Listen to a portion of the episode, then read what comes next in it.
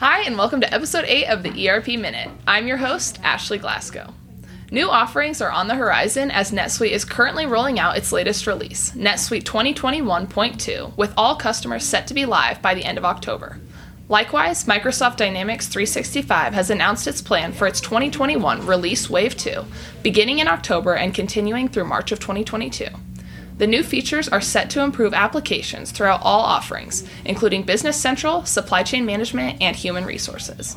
FedEx and Salesforce recently announced a partnership intended to allow Salesforce to bring supply chain best practices to customers who would typically only rely on Salesforce for CRM. From this, we've identified a parallel between this partnership and the recent partnership between Walmart and Magento, a competitor of Salesforce for e commerce solutions. We're also seeing an emerging trend in our clients regarding an increase in corporate performance management tools.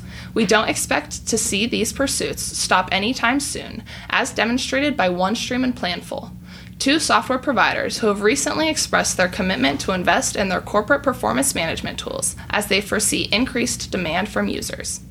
Thanks for tuning into the ERP Minute.